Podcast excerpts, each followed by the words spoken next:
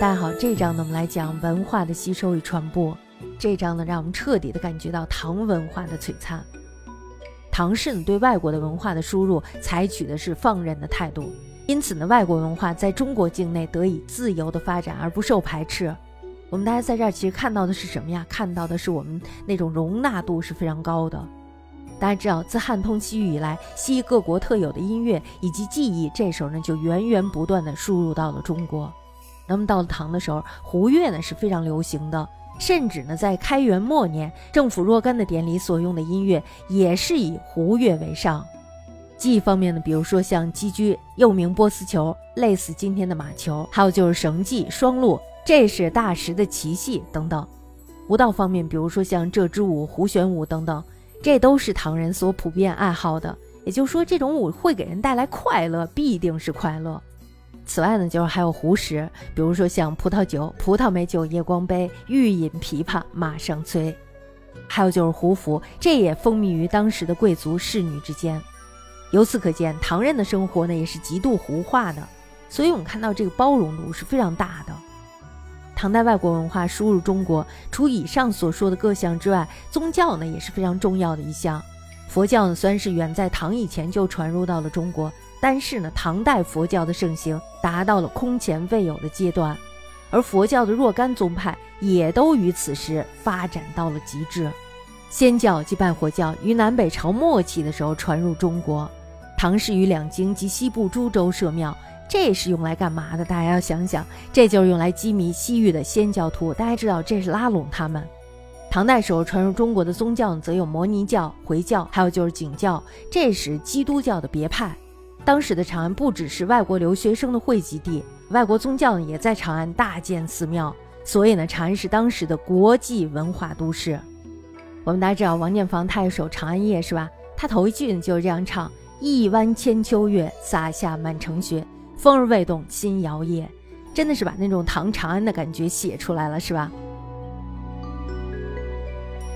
天主呢，也就是今天的印度，还有就是福林，又名大秦，这就是东罗马帝国。他们的医学呢，这时候也传入到了中国。当时呢，长生术甚为流行，皇帝呢非常的喜欢征求延年之药。天竺人呢，便是这一类的仙药的炼制者。天竺人大家知道，他们非常的善于治眼疾。中国的眼科医学呢，可以说是颇受他们的影响。福林人呢，则擅长的是外科以及眼科。此外呢，有许多特产的药物都来自于西域、波斯、大食，还有就是福林。至于中国文化的输出，那么在商贸方面，大家知道肯定是以丝绢为主，是吧？丝绢呢，由中国向西方输入，主要有两条路线。那么第一条呢，就是出康居，也就是今天的乌兹别克斯坦，这也是最古老的一条路。另外一个就是经过印度洋诸港向西行的海路，当时丝绢的顾客呢多为罗马人，还有就是波斯人，而居间贩卖则是今天中亚一带西域商湖和印度洋的商船，而波斯人呢又为东罗马的丝绢掮客。六世纪中叶，康居呢这时候他们就成为了西突厥的属国，因此呢西突厥就成为了中国丝绢输往欧洲陆路转运地。西突厥与波斯呢是接壤的，同时呢在里海之北又可与东罗马交通，因此呢这时候就和两国逐渐发生了贸易关系。其后呢波斯人有一点贪婪，他看到了巨大的利润，是吧？于是他就想完全的垄断印度诸港以及海上的私利。这时候其实他就妨碍了陆地运丝民族的贸迁。西突厥呢这时候也挺生气，于是他就鼓动东罗马。与波斯展开了历时二十年，也就从公元五百七十一年到公元五百九十年的大战。大家知道，战争的结果只有一个，是吧？两败俱伤。那么这样呢，就造成了大食的勃兴。大家知道，这个大食呢，就是阿拉伯帝国。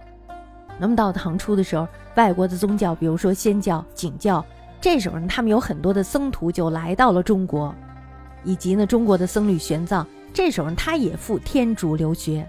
我们大家知道，这也都是要经过西突厥的国境。那么除了丝绢之外，瓷器呢也是当时国际贸易的主要出口货物。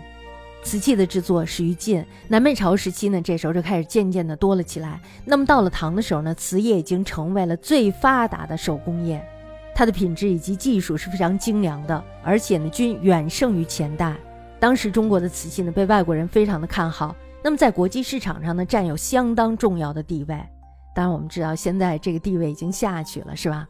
中国的文物制度呢，也多为四夷所效仿，比如说像新罗、吐蕃、日本、南诏以及西域诸国，这些国家呢，莫不沾染华风。尤其是日本，大家知道是吧？他们所有的典章制度几乎由中国移植而去，即使是比较远的大师，他们呢也受到了中国文化的影响。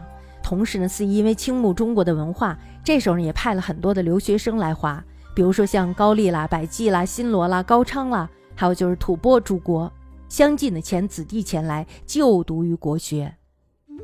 日本的学生以及学问僧，大家知道这个学问僧，他们是专门研究学问的僧侣。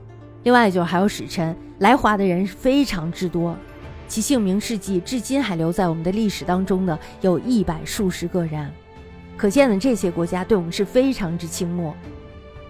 还有就是中国的书法尤为外国人所保重，中国文字的石刻碑版这时候呢也都流布于朝鲜半岛、漠北以及吐蕃、日本、西域，并且呢远至吐火罗，也就是今天的阿富汗北境以及福林。大家想想，都到了东罗马了，所以我们可以看到他们传播是非常远的。唐代呢最受外人敬重的书法家则有欧阳询，这是高祖时候的人；还有就是柳公权，这是穆宗时的人。另外呢，还有很多很多，因为欣赏书法嘛，并不是一个人的东西。新罗、日本等国大量的吸收中国的文化，在唐氏中衰以后呢，由此可见中国文化具有极高的价值，并且呢，完全依附国力而对外传播。我们可以看到的是什么呀？我们中国文化是非常有生命力的。附带一提的就是，在唐玄宗天宝十载，就公元七百五十一年的时候。唐诗女大师达罗斯一役，无意中推动了中国文明的传播，这就是世所艳称的中国造纸术的西传。中国的造纸术，大家知道，发明于东汉的和帝时代，也就公元八十九年到公元一百零五年。那么到了魏晋时代，这时候就传到了天山南北路。唐的时候，大使人这时候已经开始使用中国的麻纸了，但是他们不会制造，怎么办？那么通过达罗斯一战，大使呢这时候又俘获了数千的唐兵。那么在这数千的唐兵当中呢，有一部分就是造纸的工匠。大使一看如获至宝，于是他们就把这一批唐人集中于萨马尔干，在这儿呢建设了一个造纸厂。造纸业呢，在这个时候成为了大使人新兴的工业。从九世纪一直到十二世纪，萨马尔干的纸呢，这时候就风行于中东、近东，并且远至西班牙各地。十二世纪以后，欧洲各国这才逐渐知道造纸。